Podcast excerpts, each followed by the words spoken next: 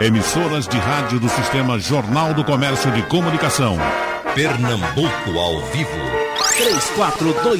3421-3148. Rádio Jornal.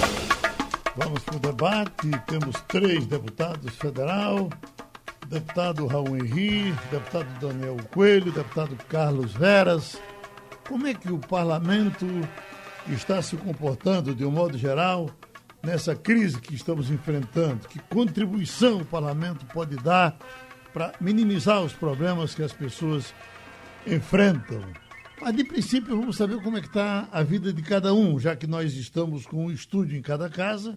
O deputado Daniel Coelho, como é que o senhor está se cuidando, deputado? Bom dia, bom dia, bom dia. Geraldo, eh, Raul, Carlos Veras, a, os ouvintes e a produção. Olha, eu estou me cuidando, eh, cumprindo as recomendações médicas, evitando sair de casa sempre que possível e, dentro dessa condição, né, fazendo do uso do telefone, das tecnologias, das redes sociais para tentar manter o contato com as pessoas e também para manter a atividade parlamentar eh, nesse período, além de participar das votações, eu tenho eh, feito proposições, apresentado projetos de lei, ou seja, eh, mantendo a produção parlamentar dentro daquilo que é possível. A sua compreensão, principalmente, que nós estamos vivendo, é, quando a discussão vem pro, para tudo, para parcialmente, verticalização, horizontalização, uh, estamos fazendo certo?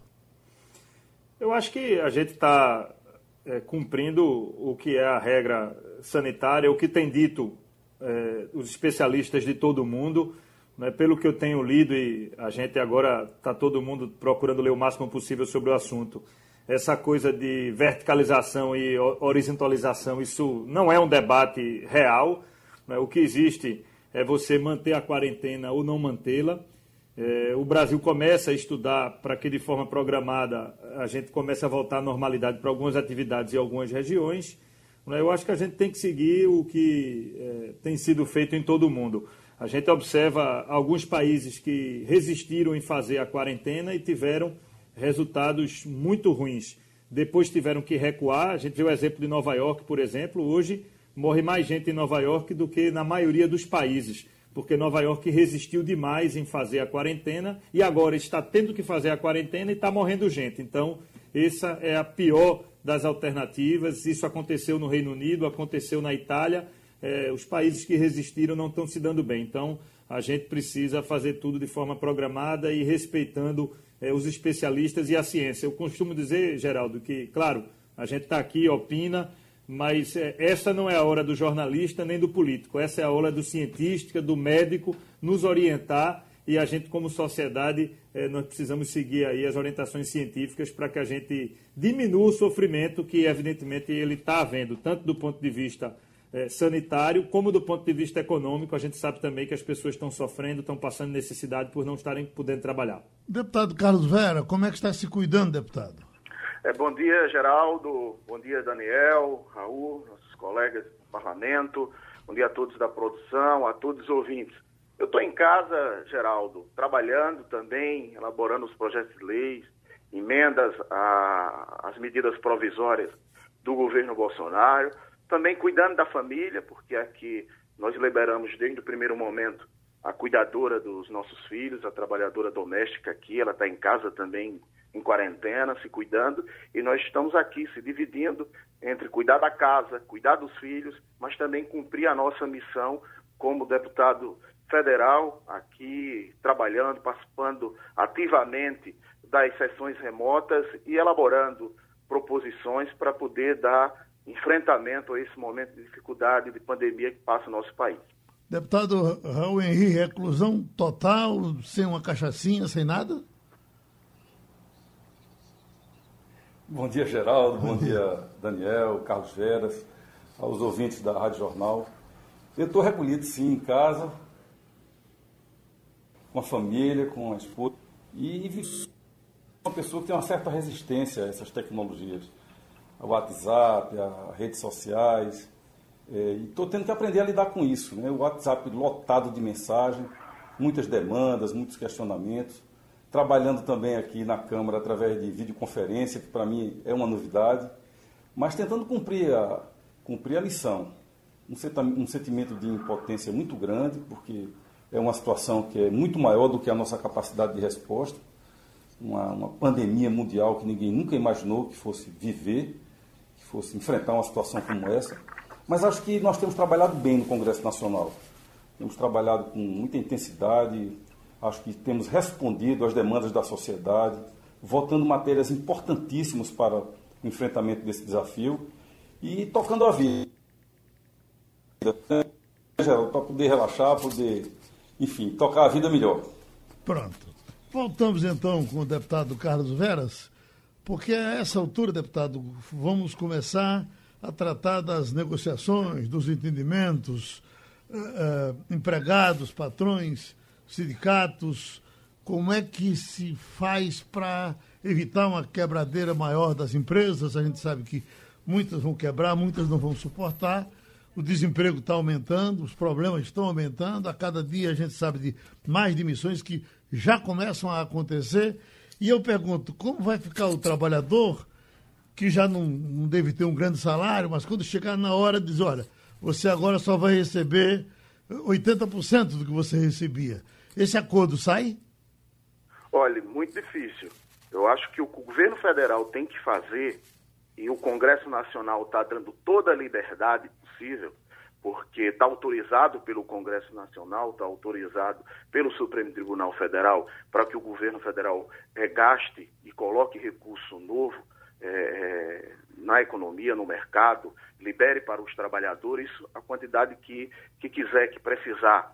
Então o Brasil tem que fazer o que o resto do mundo está fazendo, injetando recursos para garantir o emprego, para garantir a, a estabilidade, sem redução de salários, sem demissões. Tem que socorrer as empresas que precisam ser socorridas, que não têm capital de giro, que precisa de auxílio, tem que colocar esses recursos, agora garantindo, garantindo a estabilidade, garantindo é, é, o emprego. Nós temos apresentado, inclusive, proposituras nesse caminho. É hora do governo federal parar de ficar brigando com o ministro da Saúde, de ficar contrariando as é, recomendações da OMS, dos cientistas, dos médicos, dos especialistas e cuidar de liberar recurso para as pequenas e microempresas, para garantir o salário dos trabalhadores e das trabalhadoras. Não é o caminho ter que penalizar mais ainda os trabalhadores, a população que está sofrendo muito com esse isolamento e com essa pandemia. Então, o governo tem que injetar recursos, tem que liberar dinheiro para as empresas, para que elas possam garantir os empregos. Para você garantir o, o, os recursos para esses trabalhadores, não precisa interromper o contrato de trabalho, não precisa suspender. Pode garantir o contrato de trabalho dos trabalhadores e das trabalhadoras, garantindo o salário deles sem ter que romper o, o seu contrato. Então, nós vamos trabalhar nesse sentido. Espero que o governo federal entenda de uma vez e faça como o restante do mundo está fazendo injetando dinheiro para poder combater o coronavírus e proteger a população, proteger a vida. Deputado Daniel Coelho, todos nós defendemos, queremos o melhor, que o trabalhador ganhe bem, que a empresa lucre muito, mas nós estamos entrando num problema muito sério e muito grave. A, a, a gente sabe mais ou menos o que, é que vai acontecer daqui para frente. E fazer o quê para evitar o inevitável? Olha, realmente tem situações, Geraldo, que são inevitáveis. A gente sabe que, querendo ou não, haverá um aumento no desemprego. É, eu não tenho como, por exemplo, chegar para alguém que tem uma agência de viagens, que tem uma pousada ou um hotel que está fechado e que talvez sejam os últimos tipos de negócio que vão reabrir e dizer que ele está impossibilitado né, de demitir porque ele não vai conseguir pagar salário. Eu concordo aí parcialmente com a fala do deputado Carlos Veras, no sentido de que essa é a hora do governo gastar é a hora do governo utilizar dos seus instrumentos através do seguro-desemprego, das reservas, para a gente ajudar empresas e trabalhadores na sua recomposição salarial. Agora, a gente não pode assim achar que a coisa é simples. Eu tenho visto os Estados Unidos, por exemplo, que é a nação mais rica do mundo e que fez o, o plano mais agressivo de ajuda ao trabalhador e às empresas, eh, nos Estados Unidos eles tiveram um aumento estrondoso do desemprego. é, já no primeiro mês. Primeiro mês de corona lá, eles já calculam que chega a 2 milhões de novos desempregados no país, mesmo é, com 3 trilhões né, de reais injetados é, é, na economia americana já no primeiro momento, eles projetam que esse número é, pode ser muito maior. Então, é, vão haver alguns danos e por isso eu tenho defendido desde o primeiro momento né, de que antes da gente fazer o debate de cortes para o trabalhador, antes de é, pedir inclusive o sacrifício que já está sendo feito pelos empreendedores, o governo e o parlamento deveria estar dando exemplo, cortando na própria carne. É, alguns especialistas, economistas, dizem que essas economias não são o suficiente para resolver o problema. Mas acho que quem lidera, em primeiro lugar, precisa dar exemplo. Não é justo você cortar o, o salário do trabalhador seja ele público ou privado, enquanto parlamentares recebem seu salário de forma integral, enquanto ocupantes de cargo comissionado do Poder Legislativo recebem os seus salários integrais. Eu acho que essa deveria ser a primeira medida a ser votada, seria uma redução temporária no salário dos parlamentares e dos ocupantes de cargo comissionado do parlamento. Primeiro você corta o seu, depois você discute o do outro. É, sem esse simbolismo, o parlamento ele perde prerrogativa em poder avançar, mesmo considerando que boas medidas estão sendo tomadas no parlamento. Esse auxílio de 600 e 1.200 reais, que foi uma iniciativa da Câmara, depois aprovado pelo Senado e sancionado pelo presidente da República, acho que foi uma boa iniciativa para o trabalhador informal mas o trabalhador de carteira assinada e o microempreendedor, esses estão completamente na chuva. Então, acho que era hora da gente dar um exemplo é, fazendo esse corte na carne para mostrar que o parlamento não está imune à crise, porque essa é a impressão que passa, né, de que muitos estão sofrendo, mas que aqueles que estão na política estão recebendo, e de fato estão, na sua grande maioria, recebendo em dia os seus salários. Uh, deputado Henri, o senhor é economista, em cima desse tema que o senhor tanto gosta de debater, a questão das desigualdades regionais. A partir do coronavírus, com tudo que está acontecendo, essa desigualdade tende a se acentuar ou vamos todos ser nivelados por baixo? Geraldo, é uma bela pergunta. Nós estamos diante de uma situação absolutamente nova. Eu concordo com o que foi dito por Carlos Veras e por Daniel. O governo federal tem que gastar dinheiro nesse momento. É, os países do mundo inteiro estão fazendo isso. O Japão lançou um pacote ontem de um trilhão de dólares, isso é praticamente 20% do PIB do Japão. Então, o governo federal tem que se endividar nesse momento. E acho que isso tem que ser feito através de um orçamento paralelo, como foi proposto por Rodrigo Maia e aprovado pela Câmara dos Deputados, para que a gente não contamine o orçamento geral da União, que já é deficitário. Esse é um assunto para a gente tratar no futuro. Mas nesse momento nós temos que ter sim um orçamento paralelo, um orçamento de guerra, que deve ser financiado por endividamento do governo federal, emissão de moeda, porque não vai haver inflação sem demanda. É, o, o ex-ministro Henrique Meirelles, inclusive, falou sobre isso essa semana. Acho que tem que usar também recursos desses fundos que estão paralisados na União.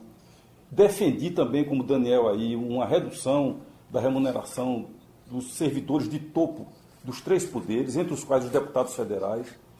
E acho que o governo tem que atuar em três frentes a partir desse orçamento de guerra: salvar as empresas e os seus empregos, é, enfrentar a questão dos, dos, trabalhadores informais que estão sendo atendidos agora com esse auxílio emergencial e também enfrentar a questão dos mais vulneráveis que já estão no cadastro único.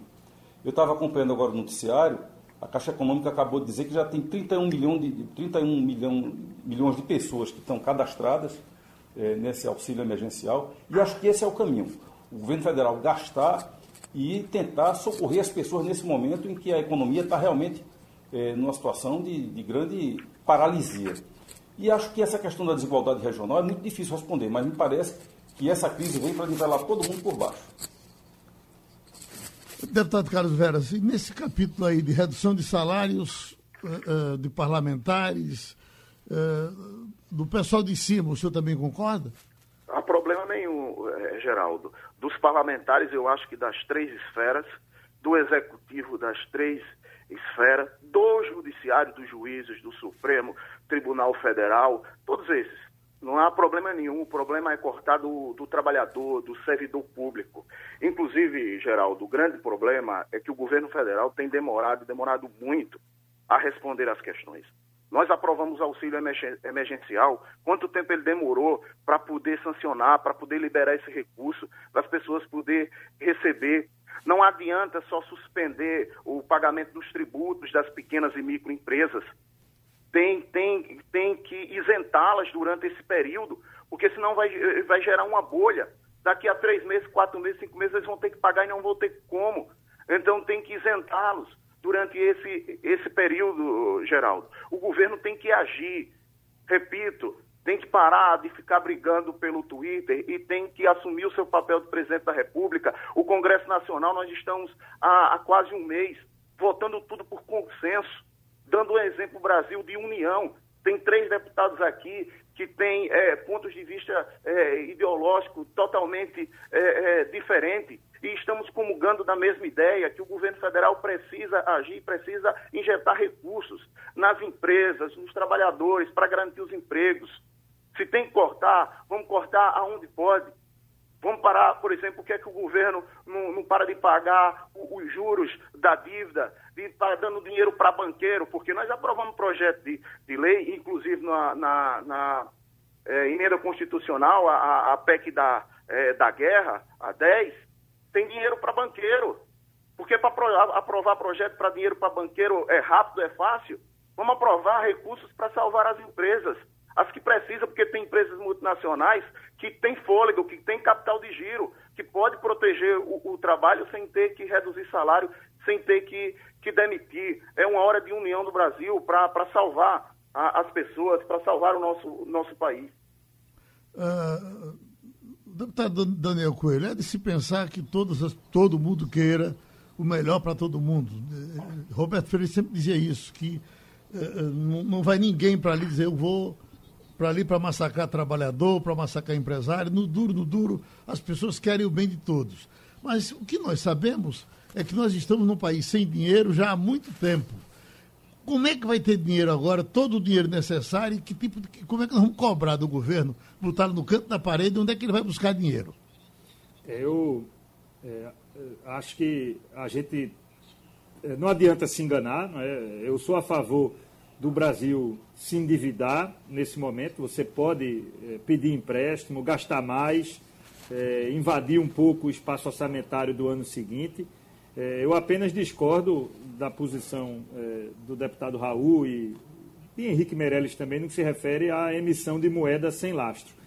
Né, essa é uma decisão polêmica, ninguém é dono da verdade, mas acho muito difícil na emissão de moeda você não ter uma desvalorização cambial. A desvalorização cambial, ela inevitavelmente vai gerar inflação. Pode não gerar no primeiro momento, mas vai gerar é, no médio e longo prazo e a partir daí você corrói o poder de compra, principalmente do trabalhador, seja ele o trabalhador privado ou o trabalhador público. Então, é, no limite, nós temos que tentar o endividamento, mas sem a emissão de moeda, é, para a gente não gerar no médio prazo esse processo inflacionário, porque petróleo, o preço é, é internacionalizado. É, trigo, carne, é, vários insumos que são consumidos pela população é, mais pobre também tem preço dolarizado. Então, no momento que você aumenta a oferta de moeda, é evidente que você vai ter um aumento do preço do dólar que já está ocorrendo por conta da instabilidade.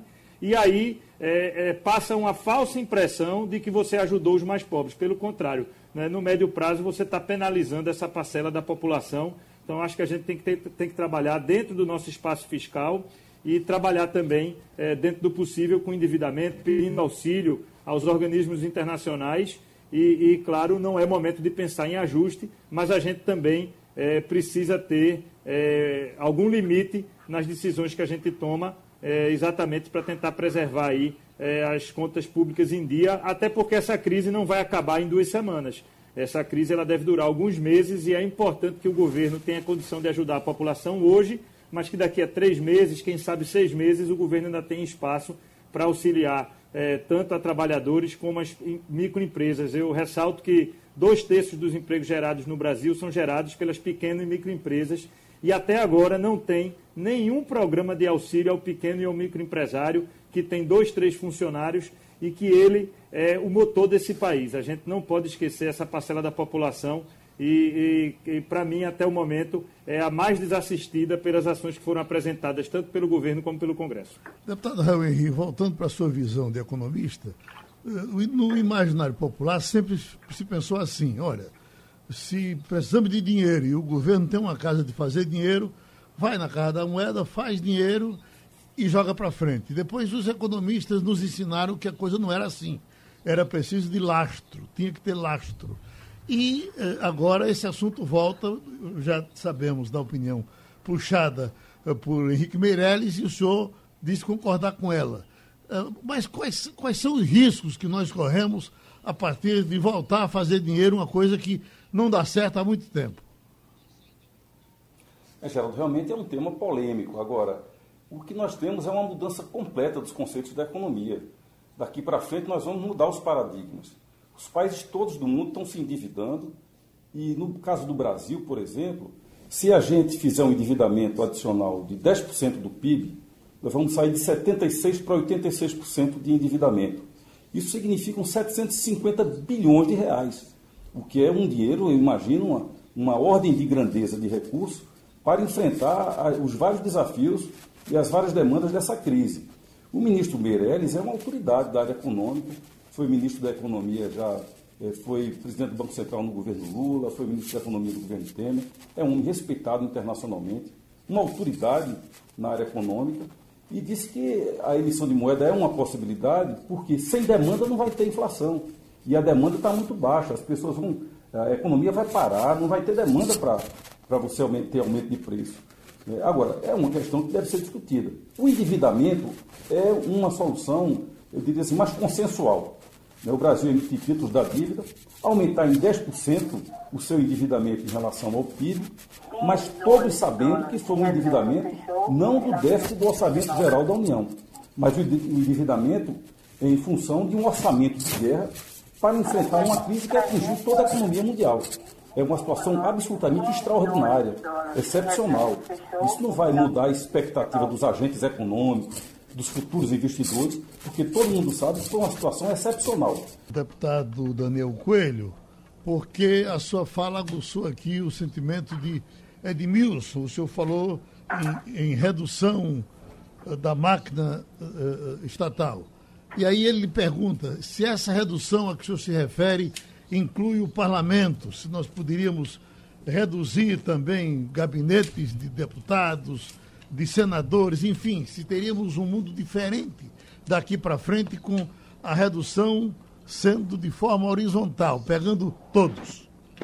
É, a minha fala, inclusive, Geraldo, é de que antes de discutir qualquer outra redução, tem que se discutir a redução do parlamento. Quem lidera tem que liderar pelo exemplo.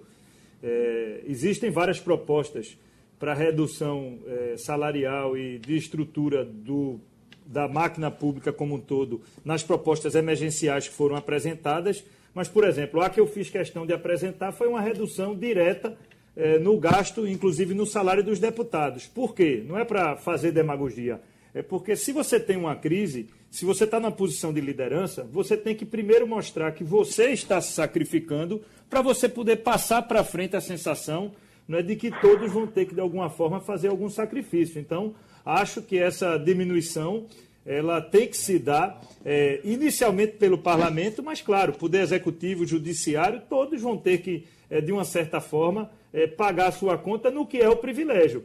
Para a gente também não confundir isso não é com um, um, uma ideia de que você vai deixar de ter o Estado. A gente percebe nesse momento, e, e eu sempre fui é, um liberal, um defensor de um Estado menor, mais justo, é, mas quem defende um Estado liber, é, menor e mais justo defende um Estado focado em educação, em segurança, em saúde. Então a gente também não pode é, é, entender isso como, por exemplo, diminuir a estrutura de saúde. Pelo contrário, se você diminui o custo do parlamento, você automaticamente abre espaço financeiro para poder gastar mais com saúde pública, que hoje a gente vê aí né, o, o desespero é, em todo o Brasil, não é um problema específico de Pernambuco, pela falta de estrutura é, da nossa saúde pública, dos nossos hospitais. É, aqui em Pernambuco a gente aí tem variações nos relatórios que são passados, mas se fala já em cerca de 70% a 80% dos nossos leitos de UTI ocupados, e a gente sabe que a pandemia ainda não atingiu o seu pico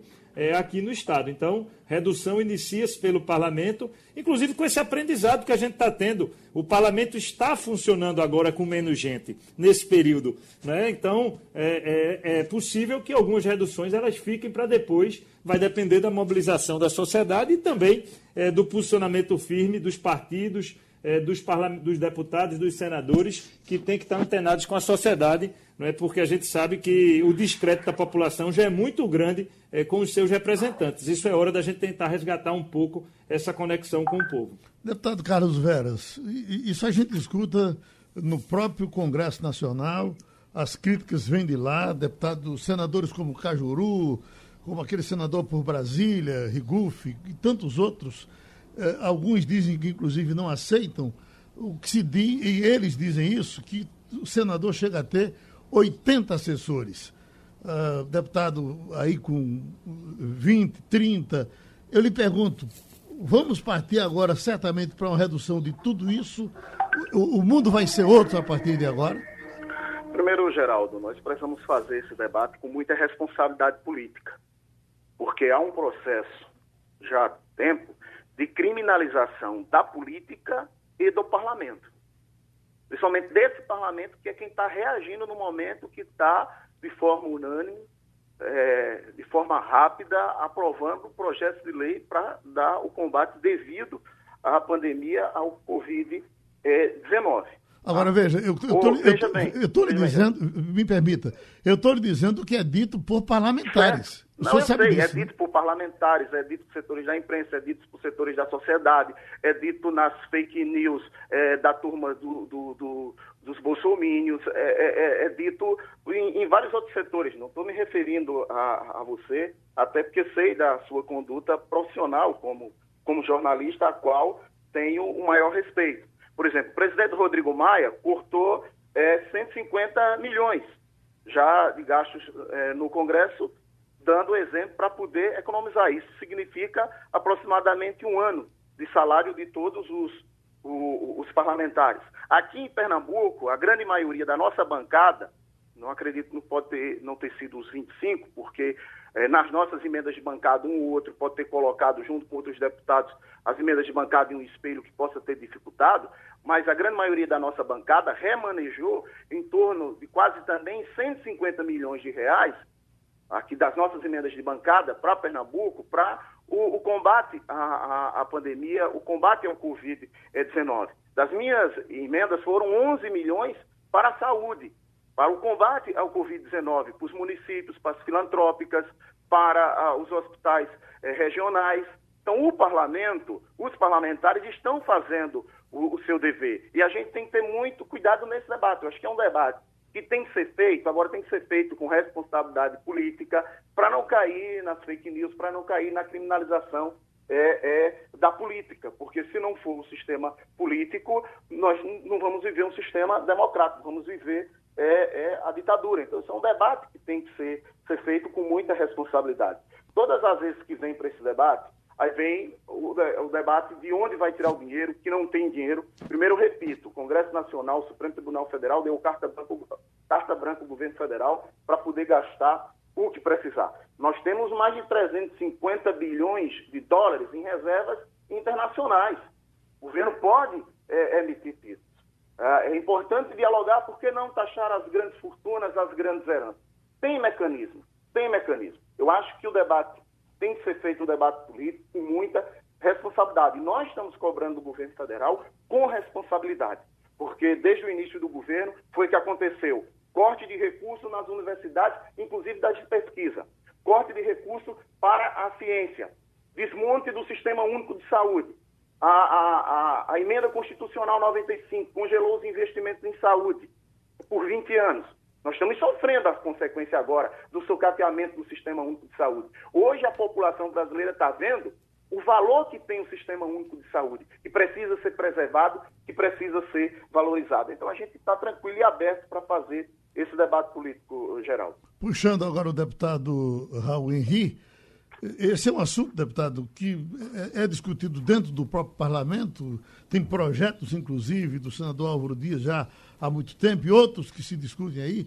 A gente acompanha pela internet posições de, de Cajuru, de Rigufe, e aí fica mais à vontade para falar com os senhores sobre isso.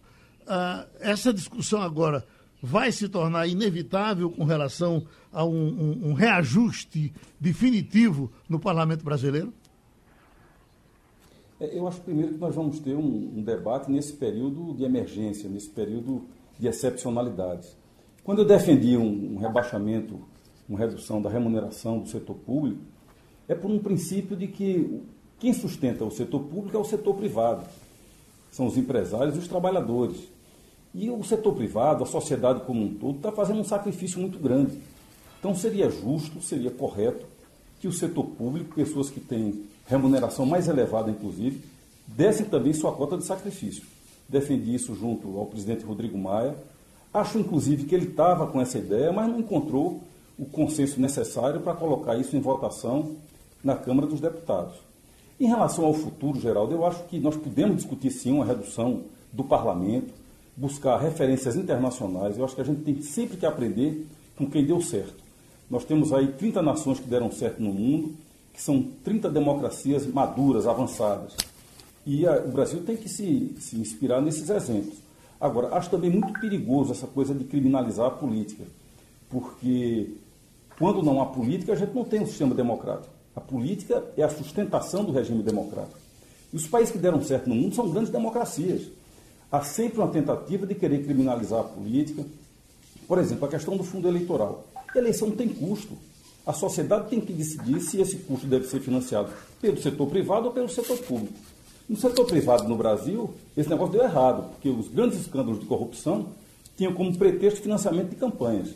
Então, o Supremo Tribunal Federal proibiu o financiamento privado de campanhas e nós fizemos o financiamento público, com mais transparência, de maneira mais democrática, mais equitativa, e há um grande questionamento sobre isso.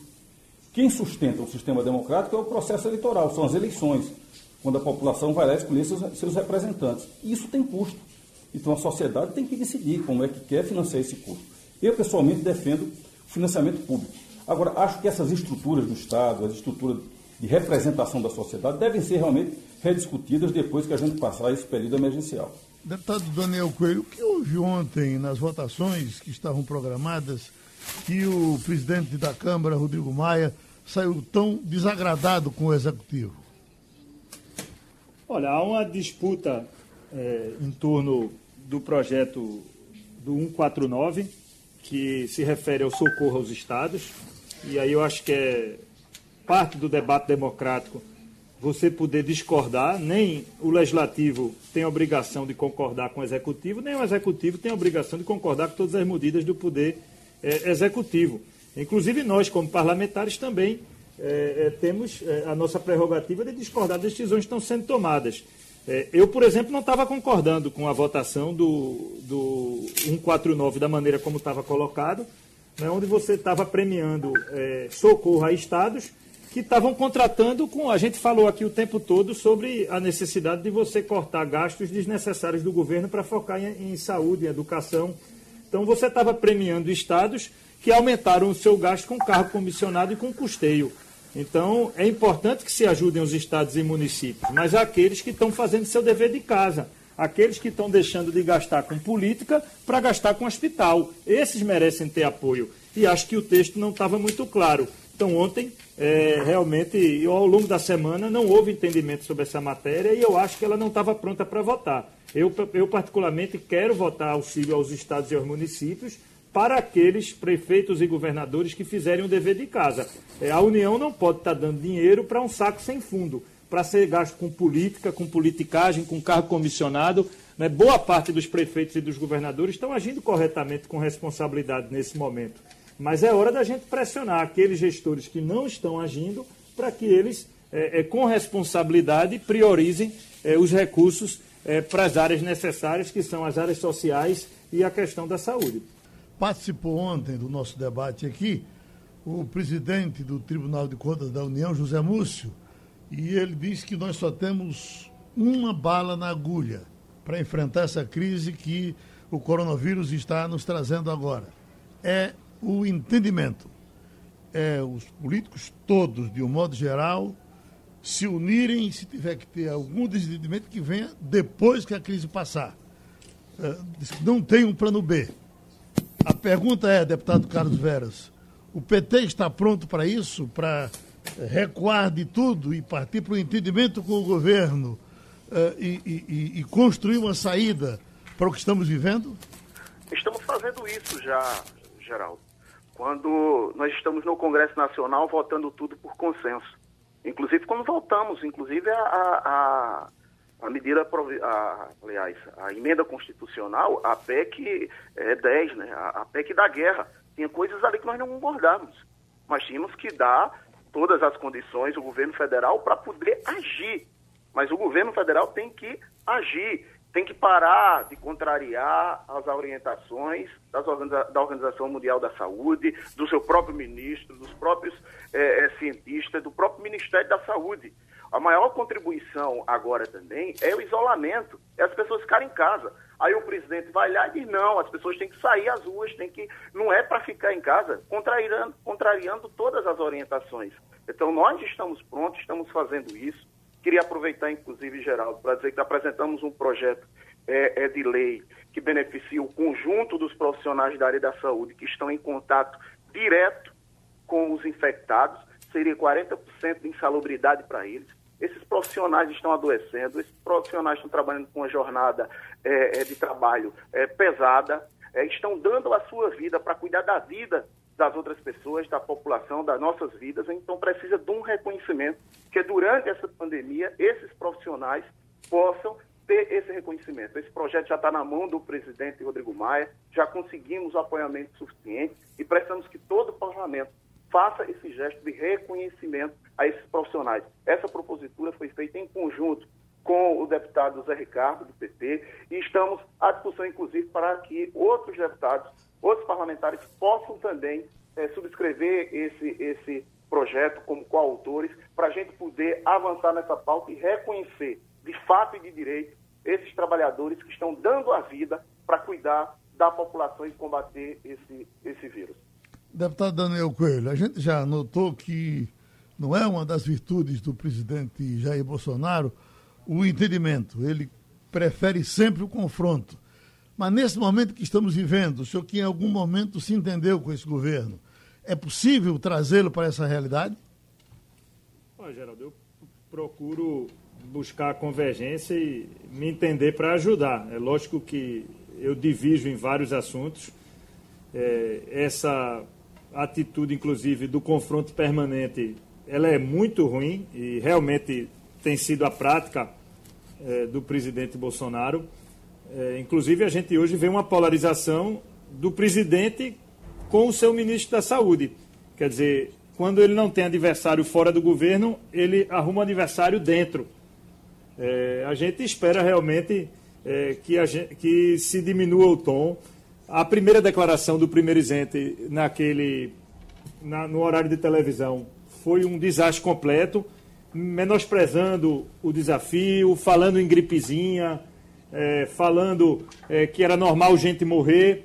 Essa semana ele já foi para uma declaração um pouco mais amena e eu espero é, que a gente consiga realmente baixar o tom. Eu tenho dialogado em grupos de WhatsApp e por telefonema com diversos parlamentares que são próximos ao governo e sempre fazendo o apelo para que se baixe o tom, que deixe a disputa para depois. Eu concordo plenamente com o ministro Zé Múcio essa não é hora de disputa, essa não é hora da guerra.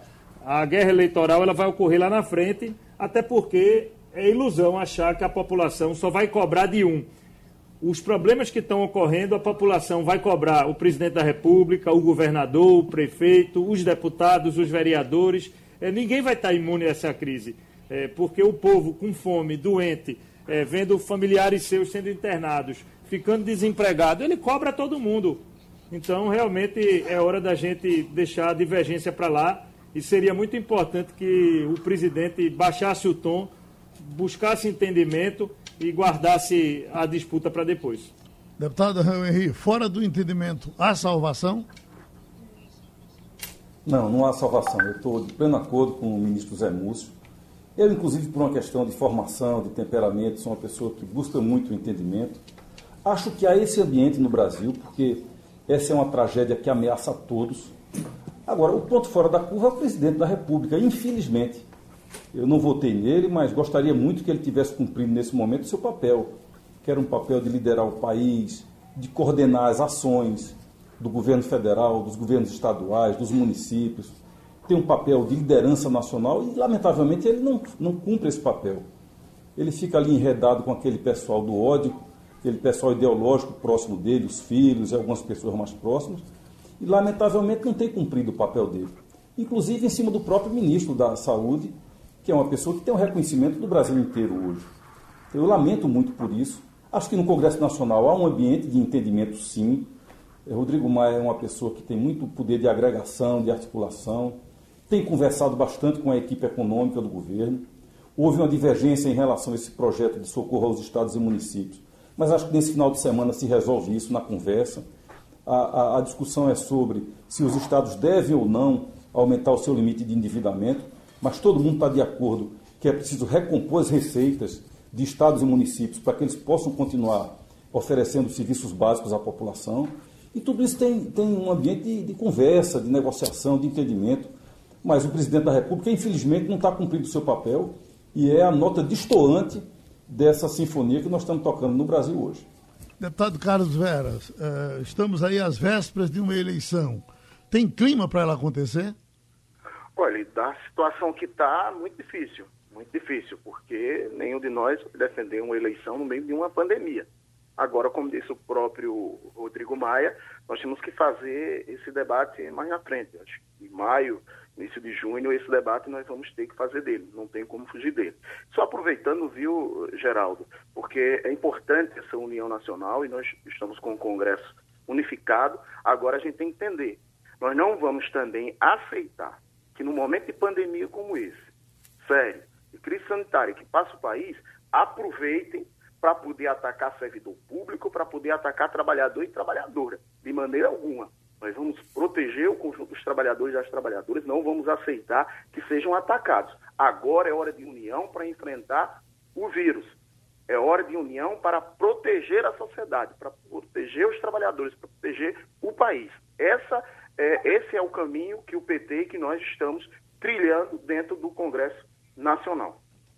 A eleição é inevitável, doutor Daniel Coelho, temos que tê-la? Olha, a eleição vai ter que ter em um momento. É, a gente não pode é, prorrogar mandato. Quem prorroga mandato é o povo brasileiro. É, tem aqueles que defendem, por exemplo, a unidade das eleições, de eleição única para prefeitos, governadores, presidentes mas que o faça o povo sabendo antes e não prorrogando o mandato atual. Pegar todos os vereadores e dizer que eles têm mais dois anos de mandato. Só quem pode fazer isso é a população. O que a gente pode discutir, Geraldo, é a data da eleição.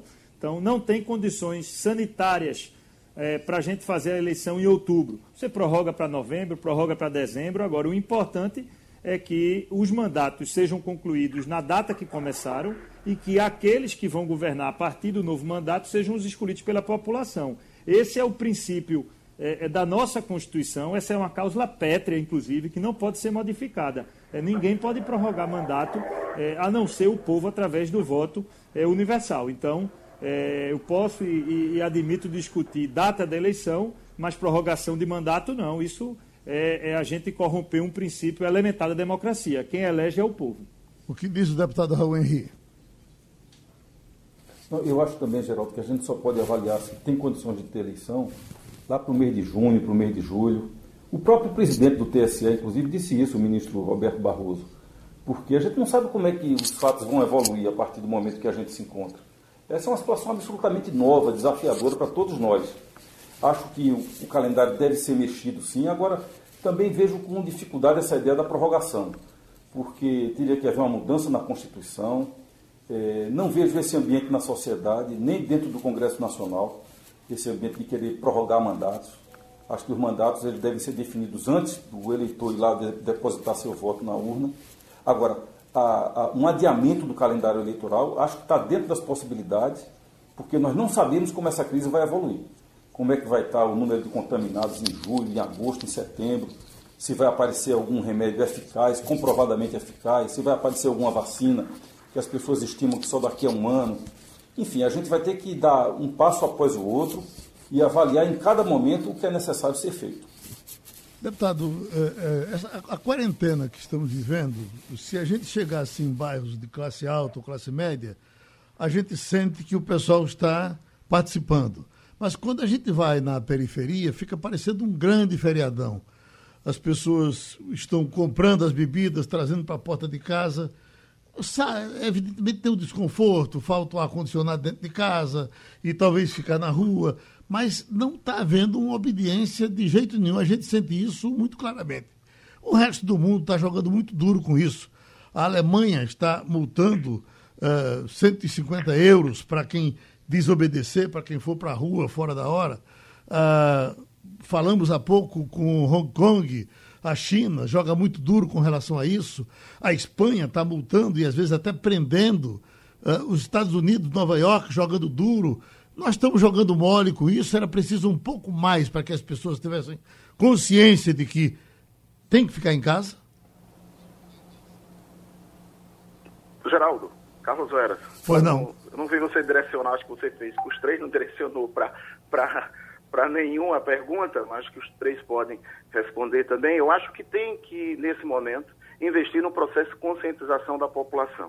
Não dá simplesmente para multar quem não está tendo dinheiro nem para pagar as suas contas que muitas vezes sai até para ganhar o, o, pão de cada dia para poder ainda trazer algum alimento para dentro de casa. Por isso tão importante o, o, o, projeto do, do renda mínima, né? desse auxílio emergencial. Acho que a gente tem que, nesse primeiro momento, continuar é, investindo na conscientização da população. Eu acho que os meios de comunicação têm contribuído muito nesse processo. Que destoa desse processo, infelizmente, é o presidente da República, que acaba fazendo o trabalho contrário.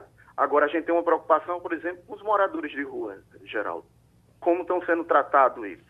Por exemplo, eles não têm nem documento, não têm acesso à internet para poder ter o seu aplicativo ali, para poder fazer o cadastro do renda mínima. Então, tem uma preocupação como um todo. Os trabalhadores e, e, e, trabalhadoras rurais que estão no campo, que estão com dificuldade, inclusive, é, de vender a sua, a sua produção. Então, acho que nesse primeiro momento nós temos que atuar firmemente no processo de conscientização da população e de socorro a essas pessoas, a esse setor da população que precisa, precisa muito né, do socorro do Estado. É para isso que, que o Estado brasileiro serve, que é para cuidar das pessoas nesse, em momentos de, de, crise como esse, de poder colocar o Estado à disposição é, da população.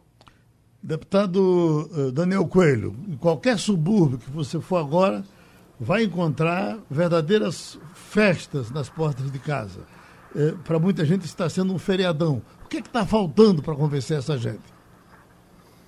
Primeiro, a gente tem que entender um pouco a realidade da população nos, né, nos bairros. Você mora dentro de uma casa, às vezes de 30, 40 metros quadrados, sem, sem ventilação, cinco, seis pessoas é, dormindo no mesmo cômodo. Você vai dizer, fique em casa. Quer dizer, a gente, infelizmente, é, a gente tem situações nos nossos bairros onde a realidade do povo é um pouco diferente da que você tem nos bairros como Boa Viagem, como Espinheiro. Então, por mais que a gente tente conscientizar, e eu acho que nós precisamos conscientizar, é, a gente tem que entender que nos bairros nós temos limitações. A gente tem, em algumas regiões do estado ainda, é, ausência de água. Na região metropolitana, eu tenho recebido várias denúncias de que a Compesa não está atendendo as demandas de água faltando a 3, 4, 5 dias. Aí você faz uma campanha, lave as mãos, não tem nem álcool em gel nem água em casa. Então, é, é, essa crise também veio para deixar mais clara a, a, o nosso, ou mais claro o nosso déficit social. Né? A gente, é, infelizmente, foi empurrando com a barriga o nosso déficit habitacional, o nosso abastecimento d'água na região metropolitana e no interior. Então, é preciso a gente conscientizar é, mas é também preciso a gente entender que em algumas situações, é, lamentavelmente, as pessoas estão na rua porque não tem opção. Então, uma coisa é fazer esse apelo para quem né, mora num bom apartamento é, no bairro de Boa Viagem. Outra coisa é chegar para quem mora dentro de uma favela, num barraco, é, sem água potável, sem esgoto, é, sem ventilação e dizer fique em casa e lave as mãos. Então, infelizmente, a gente tem uma cidade ainda é, é, com muita desigualdade, com muita pobreza, e isso fica mais aparente numa crise como essa. Deputado Raul fechando o debate, use a sua paciência e de uma forma convincente diga para as pessoas que é preciso que elas se cuidem. Geraldo, e o medo que faz é que elas só se conscientizem quando a gente tiver uma tragédia de proporções gigantescas no Brasil. Porque o mundo inteiro está mostrando isso, que quando a gente se mistura, a propagação do vírus é muito mais rápida, uma pessoa pode contaminar 8, 10 pessoas, e é preciso se conscientizar, fazer um esforço, é uma situação absolutamente excepcional, mas lamentavelmente eu estou aqui na frente da televisão, a televisão está sem som, o presidente Bolsonaro de novo na rua em Brasília, agora de manhã é, provocando aglomerações junto de gente no centro comercial de Brasília, o que vai na direção completamente oposta ao que a gente está conversando aqui. E ao que o mundo está tá, tá vendo, que o mundo está vivendo. Então precisamos sim investir na conscientização, que tem que ficar em casa, tem que evitar sair de casa, a não ser que seja por um motivo essencial, mas não há outro caminho além desse, infelizmente. Obrigado, amigos. Terminamos o debate que é repetido de madrugada.